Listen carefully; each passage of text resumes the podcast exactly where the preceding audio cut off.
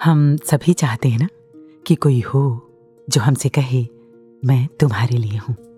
कोई हो जो ये कहे, तुम जैसे भी हो, आ जाओ, मुझे स्वीकार हो। कोई हो जो हमें संभाल ले, हमारा भला चाहे, हमें जीना सिखाए। अब आप पूछेंगे, ऐसा कौन होता है भला? तो मैं कहूँगी कि अगर ऐसा कोई नहीं होता तो हमारी ज़िंदगी, हमारा अस्तित्व ही संभव न होता। कोई है जो हमारे जीने में सहयोग कर रहा है। कोई है जो हमारी ज़िंदगी में रंग भर रहा है। कोई है जो हमारा भला चाहता है और चाहता है हम जिए, खुश रहें। लेकिन हमने उसकी ओर ध्यान ही नहीं दिया। एक बात बताऊँ, उसे सुनने के लिए कान चाहिए, उसे देखने वाली आँखें और उसे महसूस करने वाला प्यार से भरा दिल। और ऐसा कोई हम सबकी ज़िंदगी में है। सोचो, वो कौन है? क्योंकि आज हम उनकी चर्चा, उनका शुक्राना करने वाले हैं। जी हाँ वॉइस डिवाइन के इस एपिसोड में। तो चलिए, करते हैं शुरुआत। मैं हूँ आपके साथ कुसुम। नमस्कार धन निरंकार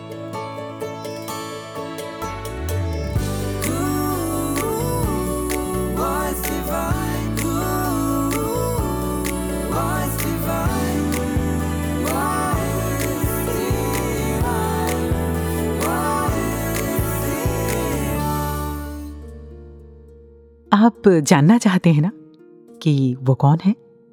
वो कोई एक इंसान नहीं है।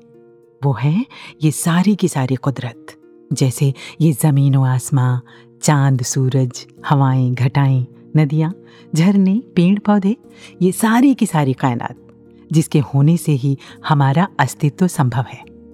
पुराने समय में लोग इन्हें देवता कहकर पूछते थे। देवता यानी देने वाला। मैं ये नहीं कह रही कि इन सब पर ही ठहर जाएँ, लेकिन इनका आभार माने इनका सम्मान करें इन्हें दूषित होने से बचाएँ। तो ये तो हुई कुदरत की बात नेचर की बात। इससे हटकर भी अगर हम अपनी ज़िंदगी में देखें तो हमारी ज़िंदगी में हमेशा दूसरों का सहयोग रहा है क्योंकि हमें परमात्मा ने बनाया ये ऐसा कि हम दूसरों के सहारे के बिना एक कदम भी नहीं चल सकते।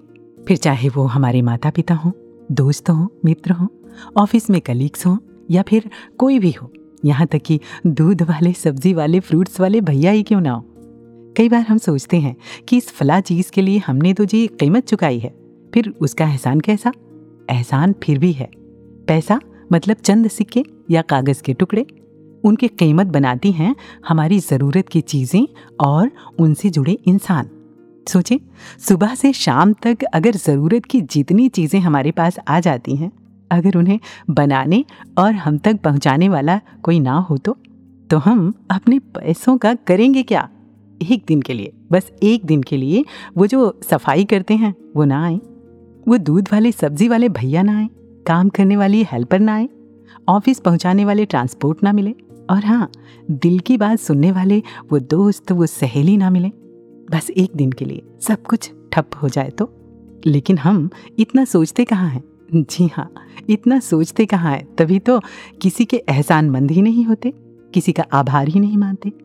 वो एक शब्द है ना ना शुक्रे। मैं अपने साथ तो हरगिज नहीं लगाना चाहूँगी। आप लगाना चाहेंगे? नहीं ना? तो चलिए, आज से, यानी अभी से, उन सब का शुक्राना किया जाए, जो बचपन से कहीं ना कहीं हमारी ज़िंदगी को आसान बनाते आ रहे हैं, और आज भी बना रहे हैं। सुनो, इन सब का कर्ज है हम पर। और हाँ इन सबको बनाने वाला निरंकार और निरंकार का एहसास देने वाले सदगुरु, जिनके रहमो करम से ये सब सार्थक हैं और जिनकी बदौलत हमारी ज़िंदगी को मायने मिले हैं। हमारे रहनुमा, हमारे मुर्शद, जिनके लिए पावन हरदेव बानी में लिखा है। क्या लिखा है? आइए सुनते हैं। गुरु ही सुमिरण गुरु ही पूजा। गुरु ही पूजा का घर है।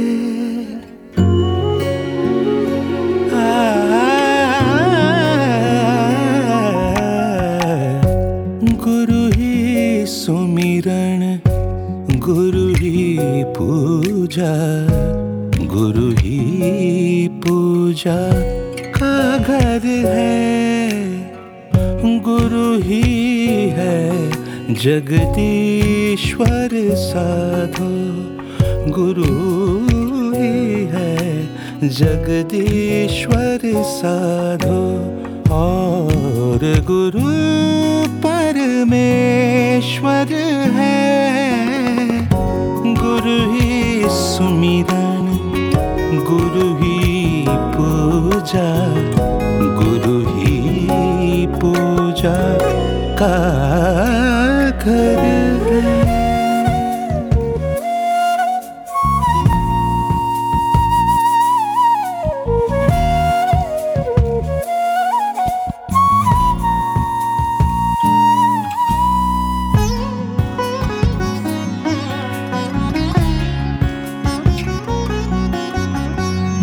पाप विनाशक धर्म का रक्षक।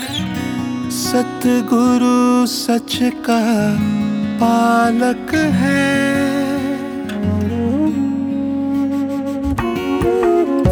कष्ट निवारक, पीड़ा नाशक, सतगुरु जग का नायक है। सतगुरु जग का नायक है शांत स्वरूपा, आनंद रूपा, सतगुरु करुणा, सागर है सतगुरु की कृपा से होती, सतगुरु की कृपा से होती, ज्ञान की ज्योत उजागर है। गुरु ही सुमिरन गुरु ही पूजा। गुरु ही पूजा।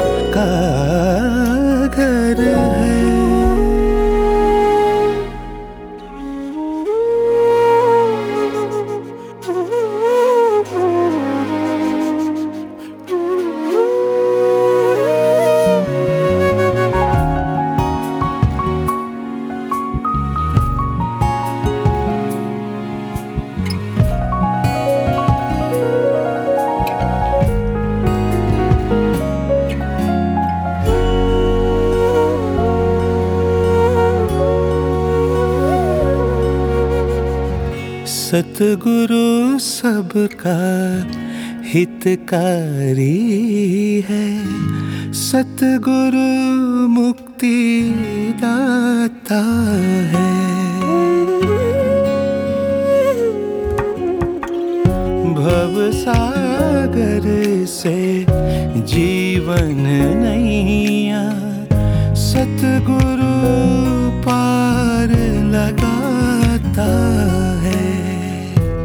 सतगुरु पार लगाता है।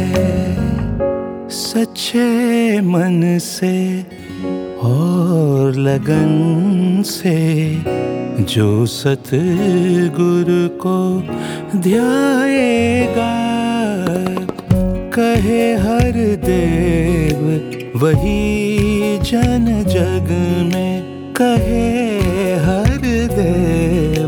वही जन जग में चार पधारत पाएगा। गुरु ही सुमिरन, गुरु ही पूजा, गुरु ही पूजा का घर है। गुरु ही सुमिरन गुरु ही पूजा गुरु ही पूजा का घर है। एक तू ही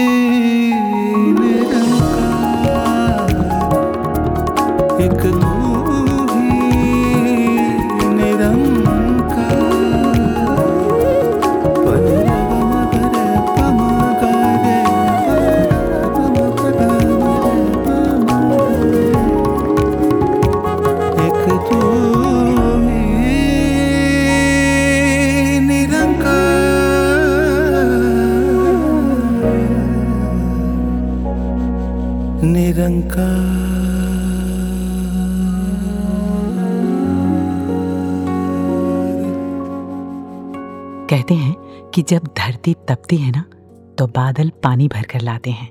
और फिर जब तरसती धरती की प्यास बुझती है तो वसंत के महीने में धरती हज़ारों हज़ारों फूल खिलाकर बादलों का, आसमान का शुक्राना करती है।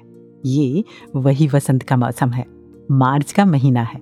और ये महीना है रंगों का, उमंगों का, फूलों का और हाँ दुआओं का, रहमतों का। क्योंकि इसी महीने दुनिया में आना हुआ हमारे प्यारे साकार सदगुरु का। जी हाँ सदगुरु, जो मुझे अपनी साँसें दिए जा रहे हैं, ये उनका कर्म है, किए जा रहे हैं। मुझे पूरा करता है, बस इनका होना, ये मेरे सर पे साया किए जा रहे हैं। भला कौन जीता है औरों की खातिर? ये सबकी खातिर जिए जा रहे हैं। सदगुरु सारी दुनिया का भला कर रहे हैं। आपकी रहमतें लगातार हम पर बरस रही हैं। फिर वही बात कि देखने वाली नज़र चाहिए, महसूस करने वाला दिल चाहिए। जिन्होंने इन रहमतों को करीब से महसूस किया है, आइए उन्हें सुनते हैं।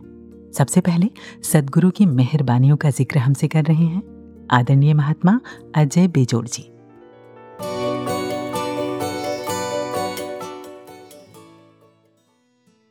कुसुम जी, यूँ तो इनके साथ बिताया हुआ हर पल, हर लम्हा यादगार है।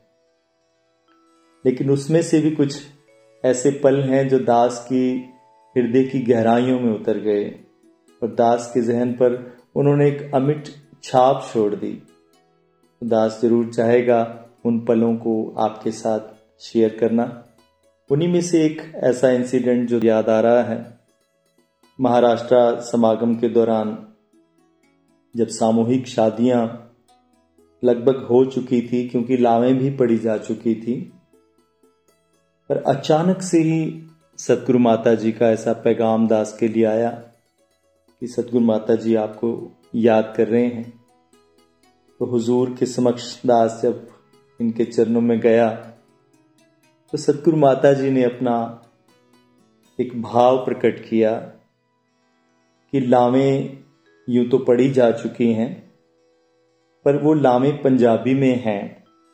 और ये जो क्षेत्र है खास तौर से मराठी या हिंदी समझने वालों का है तो हो सकता है कि पंजाबी भाषा उन्हें ठीक से ना समझ में आई हो। तो कहने लगे कि कहीं अगर ऐसा हो जाए कि लामे पढ़कर उनका भाव भी हिंदी में सब तक पहुँचाया जाए तो वो बहुत अच्छा रहेगा। तो दास ने सतगुरु माता जी के चरणों पे सिर रखा और सतवचन कहते हुए दास वापिस आ रहा था। तो उधर से ये भी महसूस हो रहा था कि सच्चे पातशाह, दास में तो ऐसी कोई लियाकत नहीं कि किस तरह से जो आप जी चाहते हैं, उसको इस रूप में सबके सामने दास रख पाए। ऐसी कोई ताकत, लियाकत दास के पास नहीं है।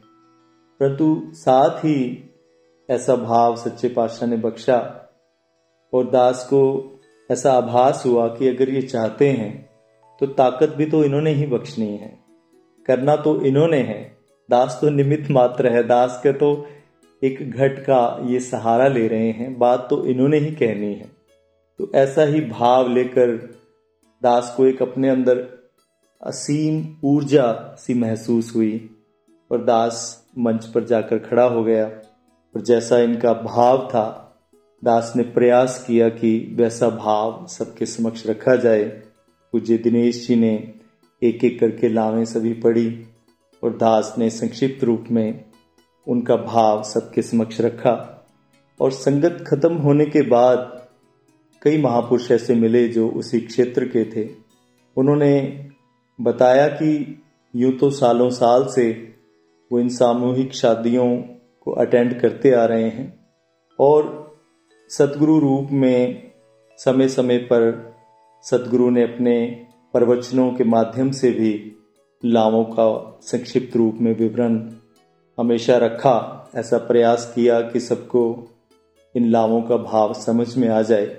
परंतु आज के रहबर ने जिस तरह से ये रास्ता चुना, उसका ढंग अलग ही था, निराला था, कुछ अनोखा था। तो ये बात दास के दिल की गहराइयों में उतर गई और आज भी उसी तरह दास के जहन में ये ताज़ा है। कुसुम जी, इसी क्रम में दास को एक और बात याद आ रही है। एक सवाल जो कब से दास के मन में था, पर साकार के आगे रखने का कभी मौका ही नहीं मिला। क्योंकि अब तो साकार के संग में ही थे।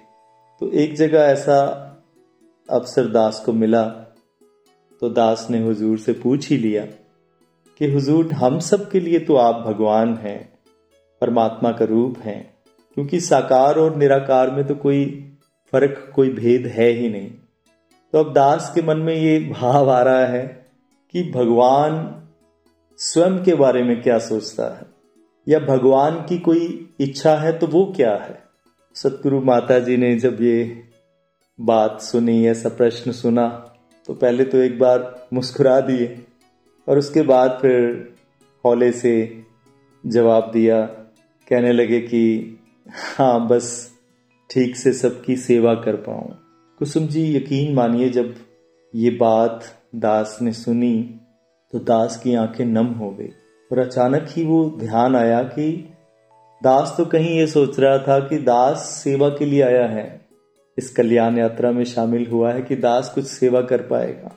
पर जब ये बात सुने कि हुजूर स्वयं कह रहे हैं कि मैं सबकी सेवा कर पाऊँ तो फिर लगा कि वाकई ही सेवा तो वास्तव में ये ही कर पा रहे हैं। हम तो क्या सेवा करेंगे? अपना सब आराम त्याग कर इतनी लंबी लंबी यात्राएँ, बेहद थका देने वाली यात्राएँ ये कर रहे हैं। तो किस लिए कर रहे हैं? मानवता की भलाई के लिए ही कर रहे हैं। तो उनके पीछे इनका उद्देश्य क्या है कि सारे विश्व में प्रेम हो, भाईचारा हो, एक सुंदर नक्शा इस संसार का बन जाए, एक सुंदर रूप नज़र आए। तो वास्तव में सेवा तो ये ही कर रहे हैं। तो ऐसा भाव सुनकर वो दास आज भी जब याद करता है तो आँखें छलछला उठती हैं। कि कैसे ये आज का रहनुमा, आज का रहबर, दिल में केवल एक जज्बा लिए हुए हैं कि ये परमात्मा जो कण कण में विद्यमान है। इस परमात्मा की अंश सारा मानव मात्र है और ये आत्माएँ इस परमात्मा को जान लें ताकि उनके जीवन का उद्देश्य पूरा हो और उसके बाद वो अपनी जीवन यात्रा को ठीक ढंग से, प्रेम से व्यतीत कर पाए। जब कोई हमारे प्रिय की, हमारे आराध्य की बातें, रहमतें हमसे साझा करते हैं तो ज़ाहिर सी बात है कि सुनते रहने का दिल करता है और लाखों शुक्राना निकलता है दिल से अपने सदगुरु के लिए।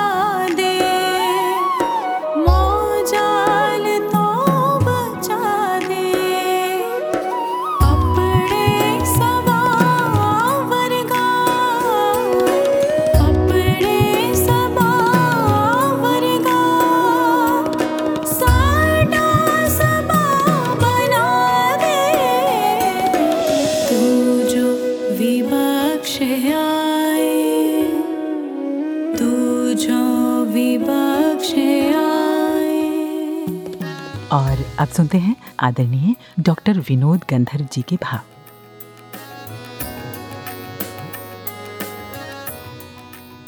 सभी श्रोताओं को मेरा प्यार भरा धन निरंकार गुरु की रहमतों का बयां करने का जब कोई ज़िक्र आता है तो मेरे जहन में एक वो गीत की लाइनें आती है, तेरी रहमतों का बयां करूँ, वो ज़ुबान नहीं मेरे पास है। मैंने जब से ये म्यूज़िक की सेवा यहाँ पे शुरू की निरंकार स्टूडियो में तो कुछ एक्सपीरियंसेस ऐसे हुए जिसमें एक वो डिवाइन ब्लेसिंग्स साफ़ तौर पे नज़र आती थी।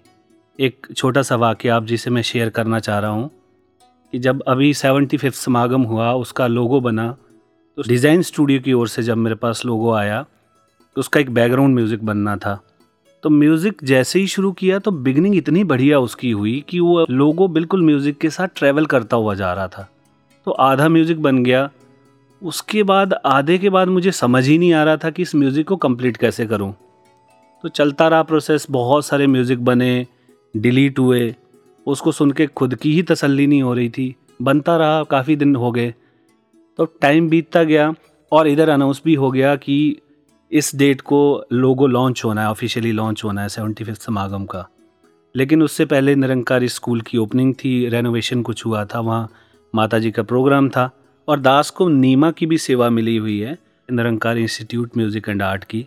तो वहाँ पे ये तय हुआ कि म्यूज़िक के जो बच्चे हैं, जो म्यूज़िक सीखते हैं, उन बच्चों को परफॉर्म करना है। तो एक सिम्फनी क्लासिकल सिम्फनी वहाँ बननी थी तो उसकी रिहर्सल्स भी शुरू हो गई साइमल्टेनियसली तो जिस दिन लोगो लॉन्च होना था, उसके एक दिन पहले ये ओपनिंग वहाँ पे हुई निरंकारी स्कूल की।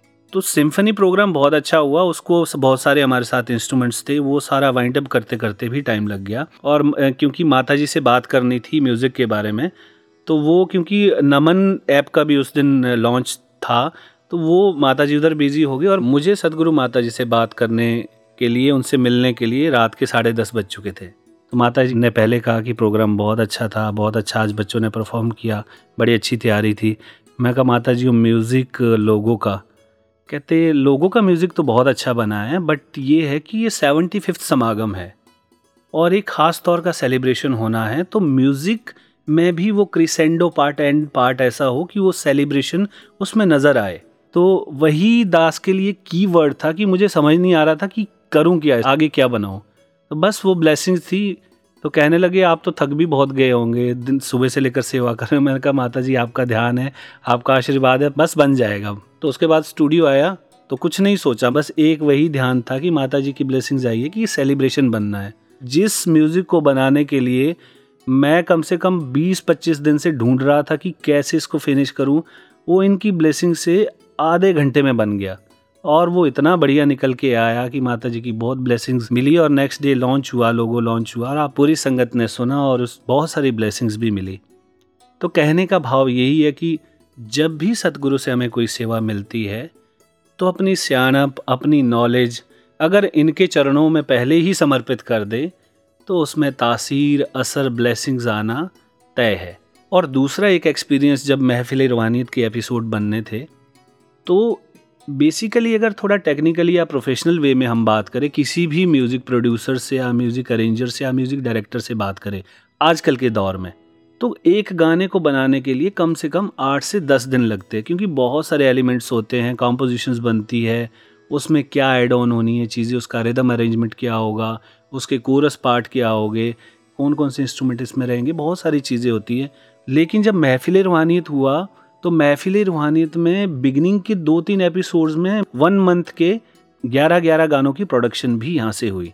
तो दास कई बार यही सोचता है कि ग्यारह गानों का मतलब है कि कम से कम अगर ऑन एवरेज हम बात करें कि ढाई दिन में एक गीत बन के तैयार हुआ। और अगर मैं अपनी सियाणा इसमें डालूं, तब ये पॉसिबल नहीं है, क्योंकि अब ट्रैक सिस्टम सारा है। तो ट्रैक सिस्टम में बहुत टाइम टेकिंग प्रोसेस होता है। लेकिन मुझे समझ ही नहीं आता कि कैसे ये हो गया। ये सिर्फ़ और सिर्फ़ इनकी ब्लेसिंग्स के कारण ही पॉसिबल हुआ है और इनकी रहमत से ही पॉसिबल हुआ है। जब गुरु का ध्यान आ गया तो काम हो जाते हैं। तो इसमें सिर्फ़ और सिर्फ़ शुक्राने का ही भाव होना चाहिए। धन्यकार जी। तू जो विबक्ष आए, तू जो विबक्ष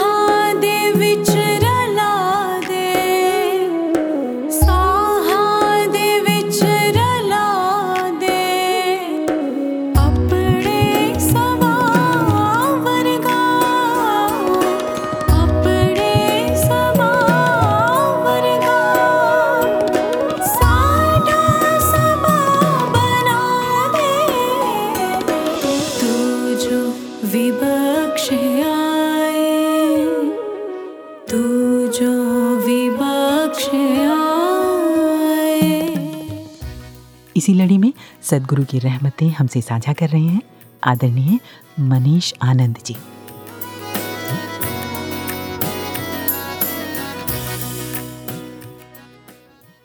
धन निरंकार जी, सदगुरु की रहमतों का दास क्या बयान करे? ये तो अंतर्यामी है, ये तो सब दिलों की जानते हैं।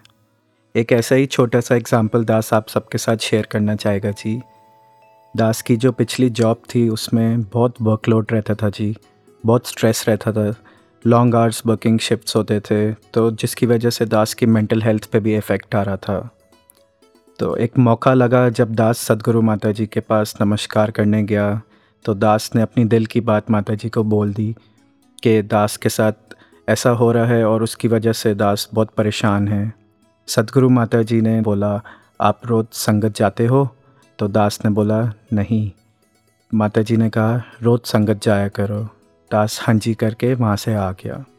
अगले दिन जब दास को सुबह उठना था तो दिमाग में कहीं ना कहीं ये बात तो चल रही थी कि सदगुरु ने बोला है कि रोज़ संगत जाना है।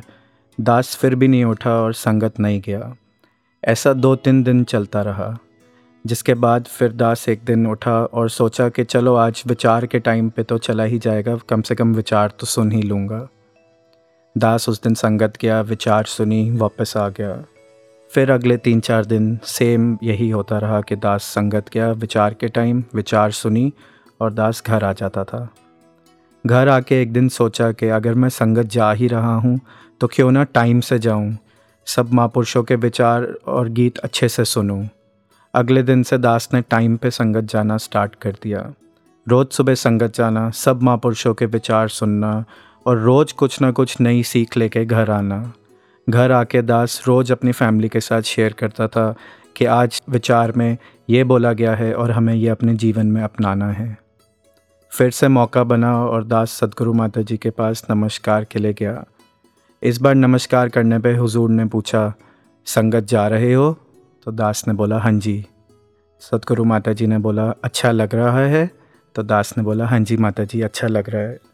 सतगुरु माता जी ने आगे से फरमाया, रोज़ सुबह संगत जाया करो, दिन की शुरुआत अच्छी होती है। तो दास ने रियलाइज़ किया कि जब दास रोज़ जब से संगत जाना स्टार्ट हुआ तो तब से एक पॉजिटिव एटीट्यूड के साथ दास की लाइफ में बहुत अच्छे चेंजेस आते गए। जो चीज़ें मुझे स्ट्रेस आउट करती थी, वो अब सब कुछ पॉजिटिव होता जा रहा था। मेरे मन में जितनी परेशानियाँ थी, संगत जाने से वो सब दूर होती गईं, क्योंकि मेरे मन के अंदर एक ठहराव आ गया। और मेरी वर्क एफिशिएंसी भी बेटर हो गई। तो ऐसे तो कई एग्ज़ाम्पल हैं जो डेली लाइफ में आते हैं, लेकिन दास आज आपके साथ यही भाव रखना चाहता था जी। और किसी शायर ने खूब कहा है कि यह घर आपका है, बस यूँ मान लीजिए कि हम आपके मेहमान हैं। ये तो अंतर्यामी हैं, इनको तो सब पता है। दास क्या ही बताए, इन्होंने मेरे ऊपर कितने उपकार किए हैं। इनका जितना भी शुक्राना करें, उतना ही कम है।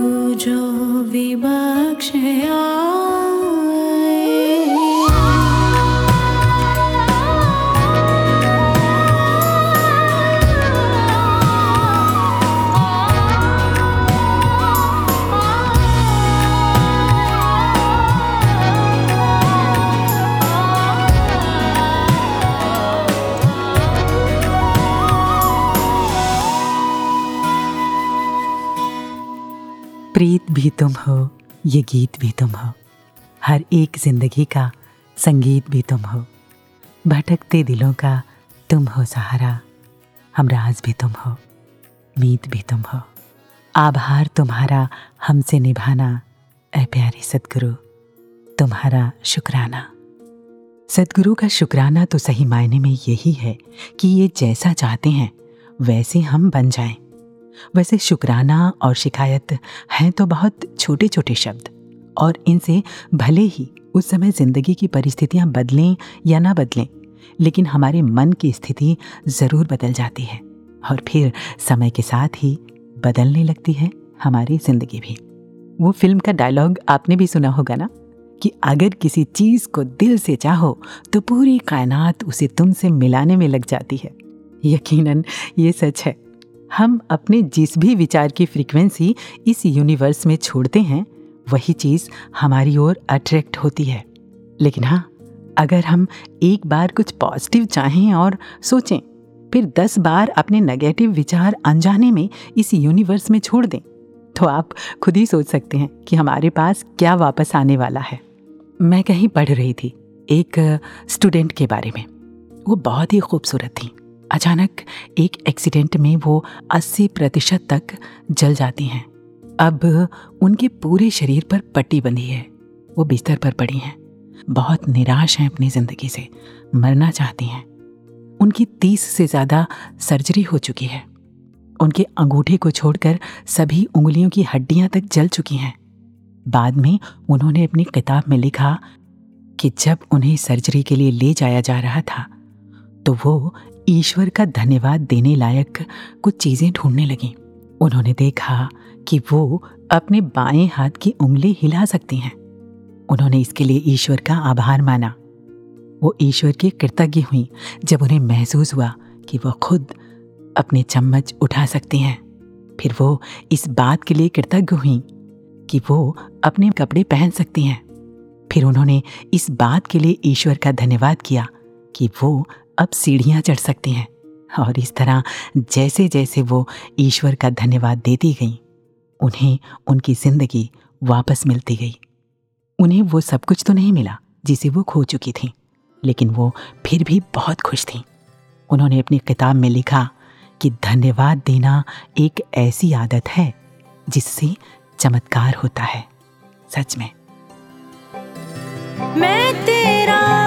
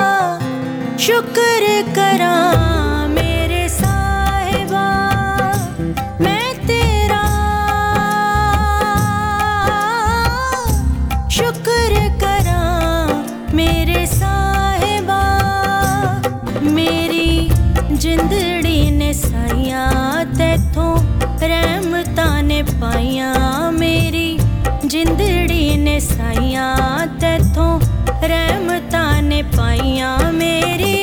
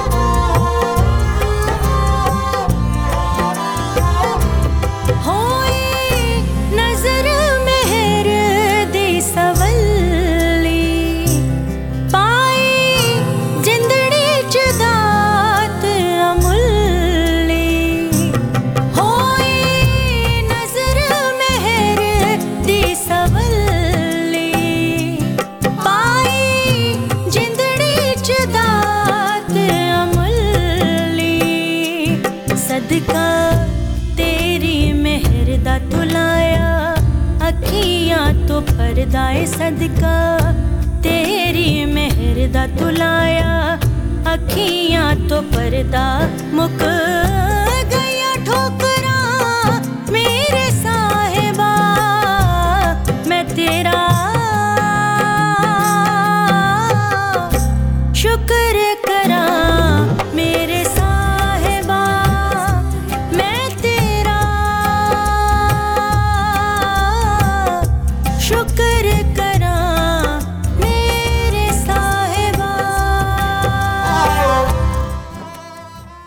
ऐसे ही भाव पर एक कहानी।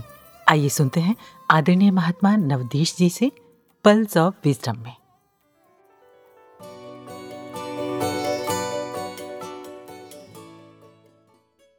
एक बार की बात है। एक राज्य में एक कलाकार था और उसकी स्पेशलिटी ये कि उसके हाथ जो भी लगता था, लोहा, पीतल, पत्थर, कुछ भी, वो उससे जेवर बना देता था। और बनाता भी क्या बाकमाल उसकी इस स्किल की वजह से वो पूरे राज्य में मशहूर हो गया। वो रोज कहीं से कुछ ना कुछ पैसे जमा करके बाज़ार में जाता और जो भी मटेरियल उसे मिलता, उससे ज्वेलरी बनाने लग जाता। कुछ दिनों बाद रूटीन के ही चलते उस राज्य का राजा साधारण कपड़ों में राज्य के दौरे पे निकला। घूमते घूमते राजा उस कलाकार से टकराया और उसे जेवर बनाते देखा। राजा उस कलाकार की कला से इतना खुश हुआ कि उसने कलाकार को एक ऐसी तिजोरी की चाबी देने का ऐलान किया, जिसमें ना केवल कितने ही बेशकीमती हीरे जवाहरात रखे थे, बल्कि उसकी चाबी भी सोने की थी। कलाकार इस इनाम से बेहद खुश। जैसे ही उसके हाथ वो सोने की चाबी लगी, वो भागकर बाज़ार गया और अपनी आदत के चलते, जैसे वो अपनी ज्वेलरी बेच देता था, वैसे ही वो चाबी बेच आया। बिना ये सोचे कि ये चाबी किसी तिजोरी की है। ध्यान गया। कहीं यही गलती तो मुझसे भी नहीं हो जाती। सदगुरु ने हम पर तरस खाकर ब्रह्म ज्ञान रूपी चाबी हमारी झोली में डाल दी। अब ज़रूरत इस बात की है कि इस चाबी से निरंकार रूपी खजाने को खोलना है। और खजाना भी ऐसा जितना इस्तेमाल करो, उतना ही बढ़ता चला जाता है। संपूर्ण हरदेव बानी में भी हमें समझाया गया। ज्ञान लेकर ज्ञान का है, जिसने ना उपयोग किया, उसको लाभ मिला ना कोई, ना उसने आनंद लिया। अपना बना के तूने एहसान कर दिया है, ये तेरा शुक्रिया है। ये तेरा शुक्रिया है। अपना बना के तूने एहसान कर दिया है। ये तेरा शुक्रिया है। ये तेरा शुक्रिया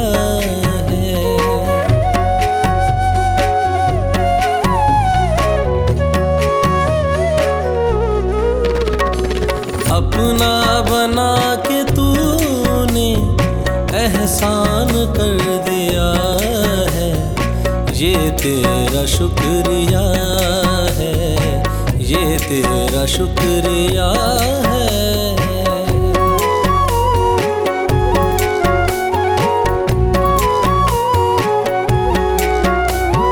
दुनिया है ऐसा सागर, जिसमें भरम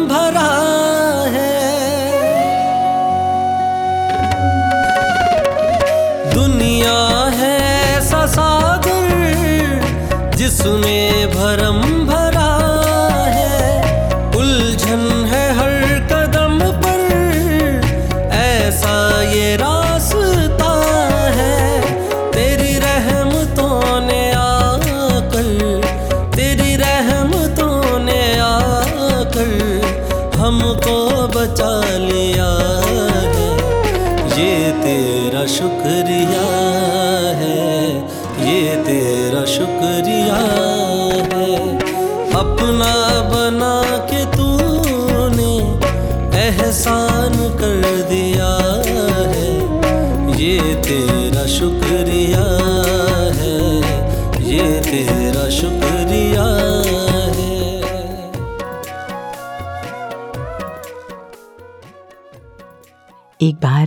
दोस्त ने दूसरे दोस्त से कहा थैंक यू दूसरे दोस्त ने पूछा, किस लिए?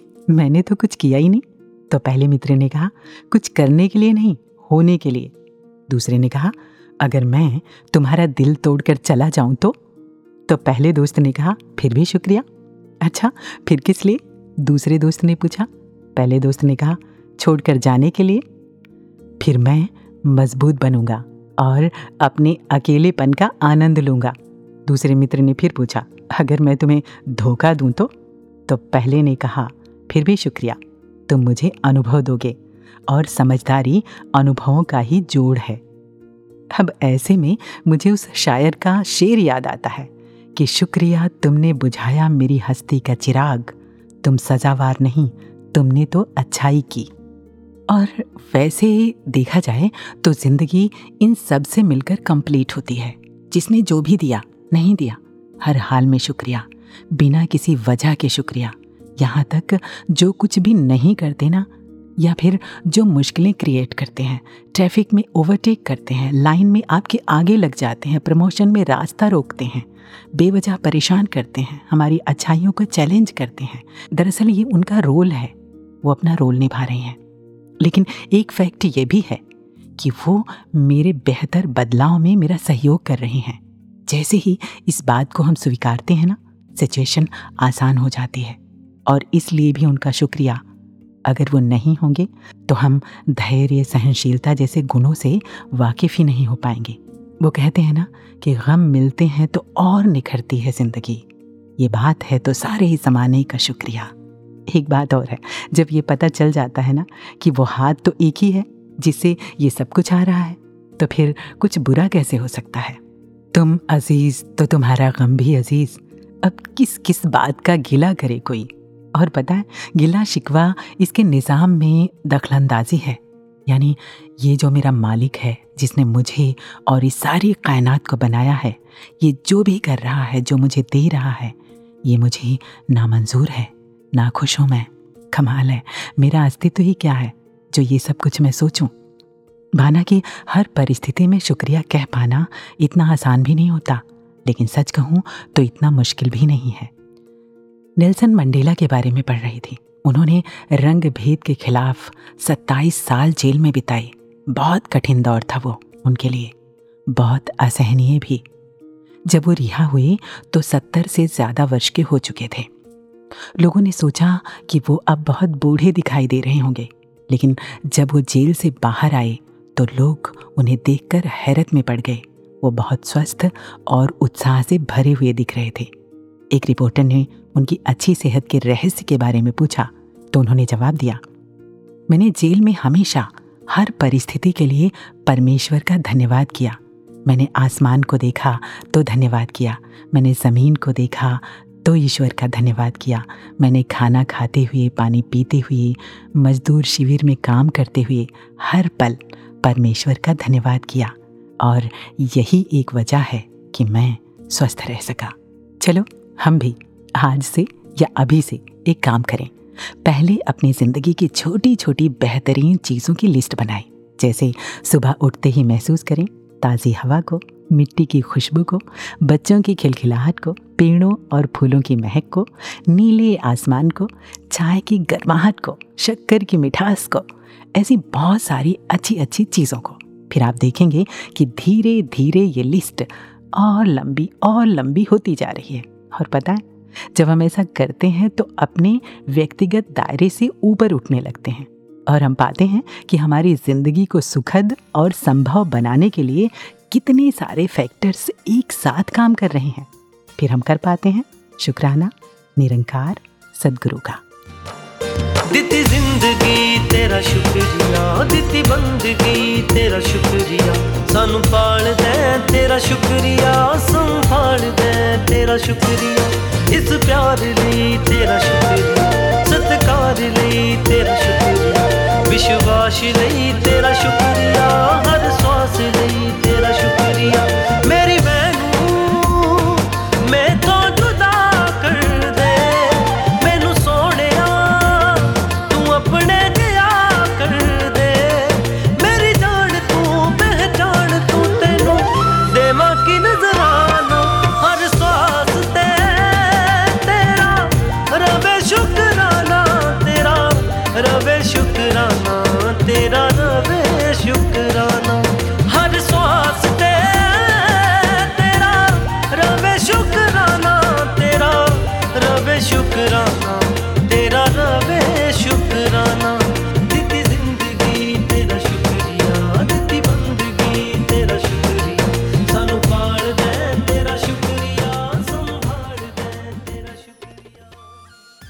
पता है, शुक्राना केवल एक शब्द नहीं है। ये आभार से पैदा होने वाली एक ऐसी शक्ति है, जो हमारी ज़िंदगी को पूरी तरह रूपांतरित कर सकती है। जी हाँ आपने महसूस किया है? जब हम किसी का आभार मानते हुए शुक्रिया कहते हैं तो उससे जुड़ी पॉजिटिविटी हमारे पास आ जाती है। और जब हमें, हमारी किसी अच्छाई के लिए कोई और शुक्रिया कहता है तो हम अपने भीतर एक ताकत, एक हौसला महसूस करते हैं। और हाँ एक बात और है। शुक्रिया शब्दों में ही हो, ये ज़रूरी नहीं। वो आपने देखा है, एक नन्हा बच्चा खेल रहा है, उसकी बॉल दूर चली गई, आपने उठाकर उसे दे दी। वो बच्चा हो सकता है आपको थैंक्स ना बोल पाए, लेकिन उसके देखने का अंदाज हज़ारों थैंक्स के बराबर है। और वो आपके पड़ोस के बुज़ुर्ग अंकल, वो हाथ में ज़्यादा सामान लेकर चल रहे हैं। आपने उनसे एक थैला लेकर घर तक पहुँचा दिया, हो सकता है वो आपको थैंक्स ना बोले। लेकिन उनका वो कांपता हाथ जो आपके कंधे या सिर को छू जाता है ना, कितना बड़ा शुक्रिया है। है कि नहीं? और अक्सर ये भी देखा है कि ज़्यादातर लोग शुक्रिया या थैंक यू को किसी तकिया कलाम की तरह रट लेते हैं और कभी कभी इस अंदाज में बोलते हैं जैसे कोई पत्थर मार रहा हो। कोई आभार का भाव ही नहीं। मैं फिर कहना चाहूँगी, ये कोई शब्द नहीं है। ये एहसानमंद हो जाने वाली एक भावना है। एहसानमंद उनका। जो मेरी ज़िंदगी में कहीं ना कहीं सहयोग दे रहे हैं। आखिर कोई क्यों मेरे लिए कुछ करे? कुछ लोग तो किसी का आभार मानने के बजाय बड़ी आसानी से कह देते हैं कि जो कुछ किया, परमात्मा ने किया। बेशक परमात्मा ही कर रहा है सब कुछ, लेकिन जिनके माध्यम से कर रहा है ना, जिन हाथों से कर रहा है ना, उसका आभार मानना तो बनता है। हमें याद नहीं है, लेकिन हम सभी जानते हैं। कि हम जब छोटे थे तो कितने असहाय थे। एक कदम भी खुद से नहीं चल सकते थे। हमें संभालने में ना जाने कितने अपनों का साथ और हाथ रहा है। ना हम उतनी चर्चा कर सकते हैं और ना ही उतना याद रख सकते हैं कि कहाँ कहाँ और कितने एहसान हैं हम पर। हमारे पापा तब एक यंग लड़के थे जब बहुत सारी मुश्किलों से उनकी जॉब लगी। उन्होंने सोचा था कि अब वो अपना शौक पूरा करेंगे। लेकिन शौक पूरा करने से पहले ही उनकी शादी हो गई और हम दुनिया में आ गए। जब हम दुनिया में आए तो हमारी माँ भी एक खूबसूरत लड़की थी। अब हमारे माता पिता हमारे बारे में सोचने लगे। जो वो खुद अपने लिए नहीं कर सकते थे, हमारे लिए करने लगे और उसी में खुश होते रहे। आपको पता भी नहीं, एक बार पापा को ऑफ़िस के किसी फ़ंक्शन के लिए एक किसी अच्छी ब्रांड की शर्ट लेनी थी। वो नहीं ले पाए। उन्होंने आपके लिए स्मार्टफ़ोन और बाइक लेना ज़्यादा ज़रूरी समझा। आज ये ज़रा एसी क्या ख़राब हुआ? आपने तो सारा घर ही सर पे उठा लिया। आपको पता ही नहीं, जब आपको बुखार हुआ था, वो चिलचिलाती गर्मी का महीना था। फिर भी आपके मम्मी पापा बिना पंखा और कूलर चलाए पूरी रात आपको सीने से लगाए जागते रहे। जब आपका एग्ज़ाम था ना तो घर में माँ और ऑफ़िस में पापा बेचैन हो रहे थे। जब आप पहली बार जॉब का इंटरव्यू देने गए तो माँ ने चुपचाप कितनी दुआएँ की थी, आपको पता ही नहीं। अब आप उन्हें बुज़ुर्ग और पुराने ज़माने का कहते हैं। उन्हें तो पता ही नहीं, वे कब बूढ़े हो गए। आप कहते हैं, उन्होंने किया ही क्या? कमाल है। एक इंसान अपनी पूरी ज़िंदगी दे देता है और फिर भी हम उसमें कमियाँ ही ढूंढते हैं। और वो आपका दोस्त जब एक बार वो गहरी नींद में था तो आपने उसे कॉल करके जगाया और कहा, यार, तुझसे बहुत ज़रूरी बात करनी है। वो आपको बता भी नहीं पाया कि उसे कितनी मुश्किल से सोने का टाइम मिला था। उसके एक ज़रा से गलती पर आप उसके सारे एहसान भूल गए, शिकायतों पर आ गए। ये तो वही बात हुई ना कि जैसे मैंने बड़े प्यार से किसी को अपने घर पर इनवाइट किया और उसका ध्यान मेरे पूरे घर की साफ़ सफ़ाई और खूबसूरती को छोड़कर मेरी डस्टबिन की ओर जाए और वो कहे, कुसुम, तुम्हारी डस्टबिन से तो कूड़े की स्मेल आ रही है। अब हम उसे अच्छा से अच्छा खाना खिलाएँ। और वो कहे, यार, अचार में थोड़ा नमक ज़्यादा है ना? अब ऐसे लोगों को आप क्या कहेंगे? ना शुक्रे। नहीं नहीं, मैं ये किसी को नहीं कह रही। मैं दरअसल ये कह रही हूँ कि अगर ये सब हमें महसूस नहीं होता ना तो हम बहुत ही संकुचित दायरे में जी रहे हैं। और तो और, कुछ लोग तो संतों, महापुरुषों और यहाँ तक कि गुरुओं को भी नहीं बख्शते। उनके पाक साफ़ दामन पर भी कीचड़ उछालने से गुरेज नहीं उन्हें। ऐसे लोगों की आदत उस मक्खी की तरह हो जाती है, जो सारी अच्छी जगह छोड़कर बस गंदगी पर ही बैठती है।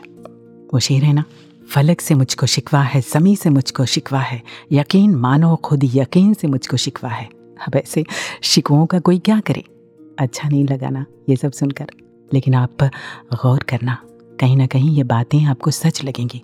खैर, आइए, अब जुड़ते हैं रंगमंच से और सुनते हैं इन प्यारे प्यारे कलाकारों को।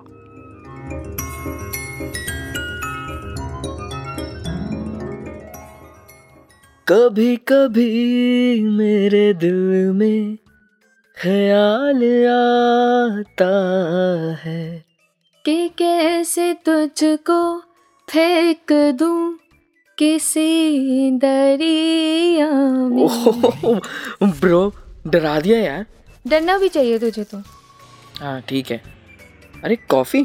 थैंक्स हाँ मच नीडेड वैसे भी ये मौसम सुबह थोड़ी गर्मी फिर शाम को ठंडी हवा। आई मीन ठीक है। आई एम लविंग इट हाँ हाँ। हम यहाँ आपको ढूंढते हुए पूरे ऑफ़िस में भटक रहे हैं। और ये जनाब यहाँ टेरिस पे मौसम के मज़े ले रहे हैं। अरे बिल्कुल। बहुत अच्छी हवा चल रही है यहाँ। कम। सी। वैसे व्यू कितना अच्छा लग रहा है ना यहाँ से? Welcome to this view Radha ji दूर वहाँ नीचे टिमटिमाती हुई दुनिया कितनी प्यारी लग रही है। हाँ और नीचे जाते ही कुछ दूर चलते ही ये टिम टिम जो चे चे में बदल जाती है।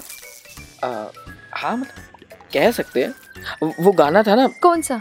ये दुनिया वेरी गुड वेरी गुड दुनिया वाले। वेरी बैड वेरी बैड ऊपर वाला वेरी गुड वेरी गुड नीचे वाले। वेरी बैड वेरी बैड वैसे इस गुड और बैड राइट और रॉन्ग के बीच का एक एरिया है जो मुझे बहुत पसंद है।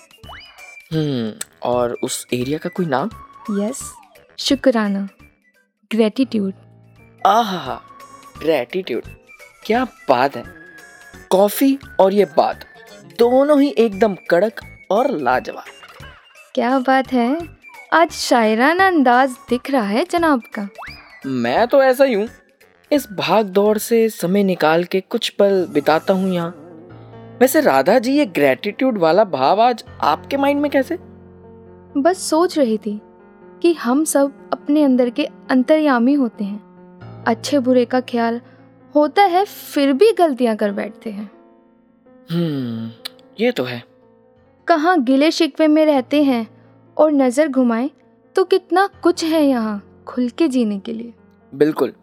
मन को इस दुनियावी चै चै से उठा के ग्रेटिट्यूड के टेरेस पे ले के आए और शुक्राना करते जाएँ और ज़ोर से कहे शुक्रिया इस पल के लिए। शुक्रिया इस सोच के लिए। शुक्रिया इस नौकरी के लिए? शुक्रिया इस कॉफ़ी के लिए। शुक्रिया इस खूबसूरत कुदरत के लिए। वाह इट वाज अमेजिंग हाँ कितनी कूल एक्टिविटी है ना ये। Thank you Radha ji. By the way जनाब आपने बताया नहीं यहाँ अकेले आके करते क्या हैं आप? मैं तो अक्सर यहाँ आता हूँ इस खुली हवा में इस चांदनी के नीचे और ढेर सारी बातें करता हूँ। किससे? चाँद से? हाँ चाँद से। और? और और पता है ये ना मेरी बातें भी सुनता है। औरों की तरह मुझे जज नहीं करता। और खास बात यह है कि ये मेरे हर सवाल का जवाब भी देता है। अच्छा वो कैसे? अ, जैसे जब भी मेरा मन अंधेरे में चला जाता है बिल्कुल मानो जैसे काम करते करते बत्ती गुल। हाँ वो तो आजकल ऑफ़िस की और मन की, दोनों की रहती है। हाँ बस। तो जैसे वो बत्ती गुलना तो उस सिचुएशन में कैसे फिर इस अंधेरे में भी चमकना है? ये सिखाता है। मैं भटक ना जाऊँ। मुझे इशारे देता है। मैं ना बहुत गलतियाँ करता हूँ। और ये मुझे रास्ता दिखाता है। मानो मुस्कुरा के कह रहा हो कि उठो। इस बार मत हारना। खामोश मन को ऐसे शब्द मिल जाते हैं ना, मानो जैसे डूबते को किनारा। वाओ ये सुनकर कितना पॉजिटिव लग रहा है। वैसे राधा जी हाँ जी। आपको पता है हमारी ज़िंदगी का चाँद कौन है? कौन? हमारे सतगुरु। मैं जब भी अकेला महसूस करता हूँ ना इनकी शिक्षाएँ मुझे हर परिस्थिति से कैसे बाहर आना है उसकी ताकत देती हैं। शुक्राना तो इनका है जिन्होंने असल में शिकवे से शुक्राने तक कैसे आना है ये सिखाया है। सच्ची। सतगुरु आपका शुक्राना है। शुक्राना है आपका इस धरा पे आने के लिए। शुक्राना खुदा के होने का एहसास देने के लिए। शुक्राना तपते दिलों को ठंडक देने के लिए। शुक्राना संसार के कितने ही बेड़ियों से हमें मुक्त करने के लिए। शुक्राना नौजवानों को एक नई ऊर्जा देने के लिए। Thank you Satguru Mata ji for everything wish you a very happy birthday कदे भी ना आवे शिकवा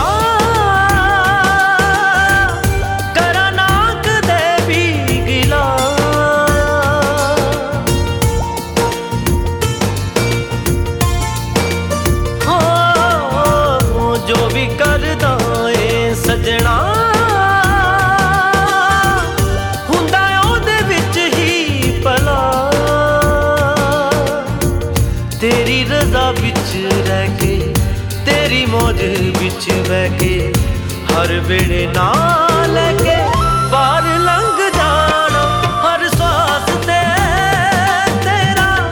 रवे शुक्राना, तेरा रवे शुक्राना, तेरा रवे शुक्राना। हर सांस ते, तेरा रवे शुक्राना, तेरा रवे शुक्राना, तेरा रवे शुक्राना। वो कहानी हम सभी ने बार बार सुनी है, लेकिन फिर भी यहाँ पर मैं उसका ज़िक्र करना चाहूँगी। एक बार एक प्रोफेसर क्लास में आई और सभी स्टूडेंट्स को एक क्वेश्चन पेपर दिया। वो क्वेश्चन पेपर बिल्कुल खाली था, बस एक कोने में एक ब्लैक डॉट का निशान था। प्रोफेसर ने कहा, इस पेपर को देखकर जो भी समझ में आए, लिख दीजिए। सभी ने कुछ ना कुछ लिखा। कुछ देर बाद प्रोफेसर ने पेपर कलेक्ट किए और सभी के आंसर पढ़ने शुरू किए। सभी के आंसर में ब्लैक डॉट का ज़िक्र था। प्रोफेसर ने कहा, कमाल है। सभी का ध्यान पूरे सफ़ेद कागज़ को छोड़कर बस उस ब्लैक डॉट पर ही गया। ऐसा ही कुछ है हमारी लाइफ में भी। ये ज़िंदगी जो ईश्वर का अनमोल उपहार है, इस लाइफ को सेलिब्रेट करने के लिए हमारे पास अनेक मौके और कारण हैं। बहुत कुछ मिला है हमें, जीने के लिए, खुश रहने के लिए। लेकिन हमारा ध्यान केवल और केवल उस डार्क स्पॉट पर ही होता है, कमियों पर ही होता है। और अगर आप अपनी ज़िंदगी में हासिल हुई बेहतर चीज़ों को देखेंगे ना तो पाएँगे कि उसमें कमियाँ बस ऐसी ही हैं, जैसे एक प्लेन पेपर पर एक छोटा सा ब्लैक स्पॉट जी हाँ कई बार क्या होता है कि जो नहीं है, उसकी चाहत में जो है, हम उसका आनंद लेना भी भूल जाते हैं। एक बात कहूँ आज अपनी ज़िंदगी को देखें और याद करें, जो कुछ आज हासिल है, उसे कभी ना कभी हम पाना चाहते थे। पाना चाहते थे ना? तो उसके लिए आज ही इस निरंकार परमात्मा को धन्यवाद क्यों नहीं करते? वो किसी ने लिखा है कि तकदीर के लिखे पर कभी शिकवा ना किया कर ए इंसान। तो इतना अक्लमंद नहीं, जो भगवान के इरादे समझ सके। ਜਿਸ ਗੱਲ ਨਾਲ ਤੇਰਾ ਦਿਲ ਦੁਖੇ ਸਜਣਾ ਉਹ ਗੱਲ ਮੈਂ ਕਰਾਂ ਨਾ ਜਿਸ ਕੰਮ ਨਾਲ ਤੇਰਾ ਸਿਰ ਝੁਕੇ ਸਜਣਾ ਉਹ ਕੰਮ ਮੈਂ ਕਰਾਂ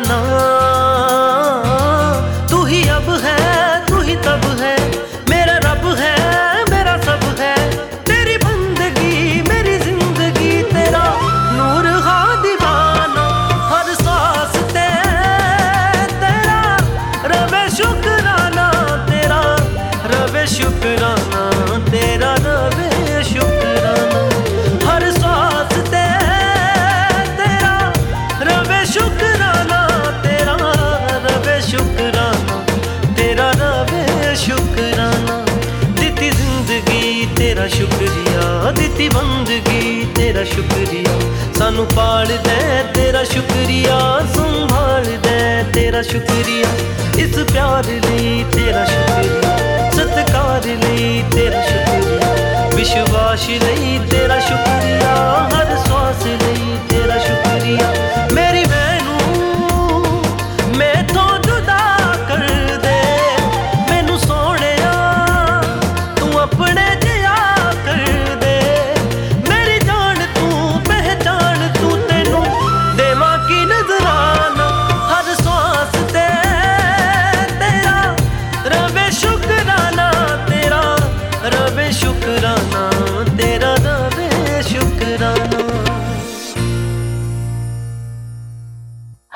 धड़कन कृतज्ञ तुम्हारी, जीवन है कर्जदार तुम्हारा। आती जाती हर सांस कह रही, हे सतगुरु आभार तुम्हारा। आपने हमारे लिए क्या क्या नहीं किया? पूरी की पूरी ज़िंदगी हमें सौंप दी। क्या कोई इंसान ये कर सकता है? आप, हम जैसे भी हैं, आपने हमें स्वीकारा है। आप वही तो चाहते हो जिसमें हमारी ज़िंदगी का कल्याण है। आपके हर शब्द में, आपके हर कर्म में हमारा ही तो भला है। आपको खुद की खुशियों की परवाह नहीं, हमारी खुशियों में खुद की खुशी महसूस कर लेते हो। इक्कीसवीं सदी के इस दौर में जब लोगों को अपने लिए फुर्सत नहीं, तुम दूसरों के लिए भी जिए जाते हो। आज टेक्नोलॉजी के इस जमाने में जब दिलों की बातें एक छुअन भर से दुनिया के कोने कोने में पहुँच जाती हैं लोग किसी और के लिए कहीं आना जाना चाहते ही नहीं। तुम सबकी बातें सुनने, उन्हें निरंकार प्रभु से जोड़ने, सात समंदर पार चल के खुद उनके पास पहुँच जाते हो। आज हर इंसान अपने अनुसार सब कुछ चाहता है, यहाँ तक कि सदगुरु और निरंकार को भी।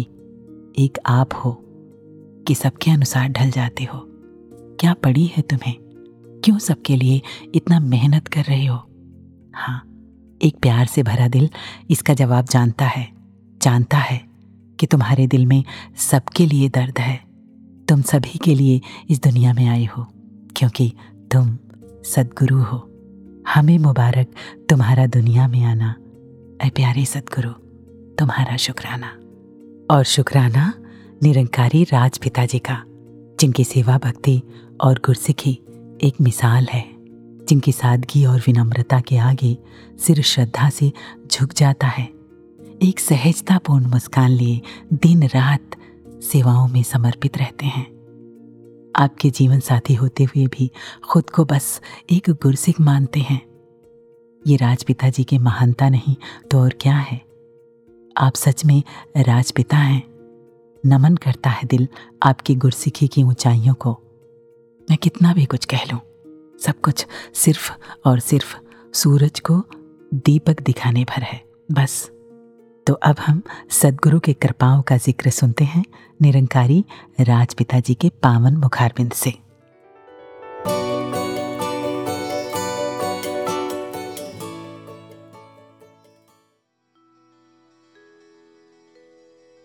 हैप्पी बर्थडे सतगुरु माता जी। यही अरदास सारी संगत की तरफ़ से सालों सालों तक आप जी का साया सलामती के साथ इसी रूप से हम सबके ऊपर बना रहे। आप जी ने ये निरंकार ने जो ये, जो साकार रूप चुना है आप जी का तो ये आप जी ने इसको भी हम सब के लिए ही सलामत खुद ही रखना है। आप जी हमेशा इसी रूप में रहमते जैसे लुटाते हैं, लुटाते रहना। दास ने भी कोई छोटी सी एक कोशिश की है। आप जी प्रवान करना जी। ਕਿ ਬਖਸ਼ਣ ਜੋਗੇ ਨਹੀਂ ਸਨ ਜਿਹੜੇ। ਬਖਸ਼ਣ ਜੋਗੇ ਨਹੀਂ ਸਨ ਜਿਹੜੇ, ਉਹਨਾਂ ਨੂੰ ਵੀ ਇਹਨੇ ਬਖਸ਼ਿਆ ਹੈ। ਮੈਂ ਆਪ ਵੇਖਿਆ ਹੈ। ਰੱਬ ਹੈ ਇਹ, ਸਾਰੀ ਦੁਨੀਆ ਚਲਾਉਂਦਾ ਹੈ। ਰੱਬ ਹੈ ਇਹ, ਸਾਰੀ ਦੁਨੀਆ ਚਲਾਉਂਦਾ ਹੈ। ਹਰ ਰਿਸ਼ਤੇ ਨੂੰ ਵੀ ਨਾਲ ਬਖੂਬ ਨਿਭਾਉਂਦਾ ਹੈ। ਮੈਂ ਆਪ ਵੇਖਿਆ ਹੈ ਕਿ ਹਿਸਾਬ ਕਿਤਾਬ ਤੋਂ ਪਰੇ ਹੈ ਇਹ। ਰਹਿਮਤਾ ਕਰਦਾ ਹੀ ਜਾਂਦਾ ਹੈ, ਪਿਆਰ ਵੰਡਦਾ ਹੀ ਜਾਂਦਾ ਹੈ। ਮੈਂ ਆਪ ਵੇਖਿਆ ਹੈ। ਭਗਤ ਦੇ ਵਸ਼ ਵਿੱਚ ਹੁੰਦਾ ਹੈ ਭਗਵਾਨ। ਇਹ ਸੁਣਿਆ ਸੀ ਮੈਂ।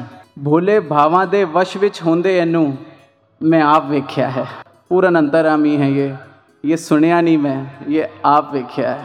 ਵਾਦਾ ਕਿਸੇ ਵੀ ਯੁੱਗ ਵਿੱਚ ਕੀਤਾ ਹੋਵੇ ਵਾਦਾ ਕਿਸੇ ਵੀ ਯੁੱਗ ਵਿੱਚ ਕੀਤਾ ਹੋਵੇ, ਹਰ ਵਾਦਾ ਨਿਭਾਉਂਦਾ ਹੈ ਇਹ ਆਪ ਵੇਖਿਆ ਹੈ। ਲੱਖ ਅਕਲਾਂ ਵੀ ਇਹਨੂੰ ਨਹੀਂ ਸਮਝ ਸਕਦੀਆਂ। ਲੱਖ ਅਕਲਾਂ ਵੀ ਇਹਨੂੰ ਨਹੀਂ ਸਮਝ ਸਕਦੀਆਂ। ਜੇ ਇਹ ਚਾਵੇ ਤੇ ਪਲ ਵਿੱਚ ਆਪਣਾ ਰੂਪ ਵਿਖਾ ਦਿੰਦਾ ਹੈ ਮੈਂ ਆਪ ਵੇਖਿਆ ਹੈ तो महाराज यहाँ सिर्फ और सिर्फ अरदास माना किया सी तू ਕਿ ਹੱਥ ਵਿੱਚ ਤੇਰੇ ਜਾਦੂ ਨਹੀਂ ਹੈ ਪਰ ਜੇ ਚਾਵੇਂ ਤਾਂ ਆਪਣੀ ਇੱਕ ਨਜ਼ਰ ਨਾਲ ਹੀ ਸਭ ਕੁਝ ਕਰ ਸਕਦਾ ਹੈ ਤੂੰ ਮੈਂ ਆਪ ਵੇਖਿਆ ਹੈ ਸਾਰੇ ਬ੍ਰਹਮਾਂਡ ਦਾ ਖਿਆਲ ਹੈ ਇਹਨੂੰ ਛੋਟੀ ਛੋਟੀ ਗੱਲਾਂ ਦਾ ਵੀ ਖਿਆਲ ਇਹ ਕਰਦਾ ਹੈ ਮੈਂ ਆਪ ਵੇਖਿਆ ਹੈ तेरे दीदार मेरी सरकार पतझड़ में आई बहार। तेरे दीदार मेरी सरकार पतझड़ में आई बहार। किया मुझको है स्वीकार, दिया माटी जन्म सवार। किया मुझको है स्वीकार, दिया माटी जन्म सवार। किसी और की ना दरकार, किसी और की ना दरकार, मेरा तू ही सिरजनहार तेरे दीदार मेरी सरकार, पतझड़ में आई बात। तेरे दीदार मेरी सरकार, पतझड़ में आई बहार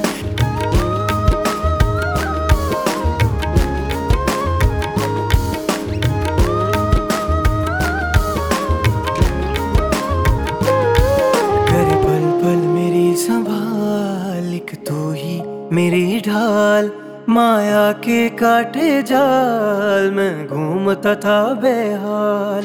दी गुरमत वाली चाल दी गुरमत वाली चाल मेरा तू ही सिरजनहार तेरे दीदार मेरी सरकार पतझड़ में आई बहार। तेरे दीदार मेरी सरकार पतझड़ में आई बहार। जिन्होंने ये एहसास दिया, ये लियाकत और बोलने की ताकत दी। आइए, अब हम उनसे ये अरदास करें कि हे निरंकार सदगुरु, आप कृपा करो कि हम हर पल, हर हाल में आपका शुक्राना कर पाएँ और इसी के साथ सदगुरु का शुक्राना करते हुए हर बात के लिए, हर कर्म के लिए, हर एहसान के लिए इनका आभार मानते हुए और हाँ सभी को अपने प्यारे सदगुरु के जन्म दिवस की हार्दिक शुभकामनाएँ देते हुए वॉइस डिवाइन के इस एपिसोड से कुसुम को दीजिए इजाज़त। जुड़ते हैं सदगुरु संदेश के साथ। नमस्कार, धन निरंकार।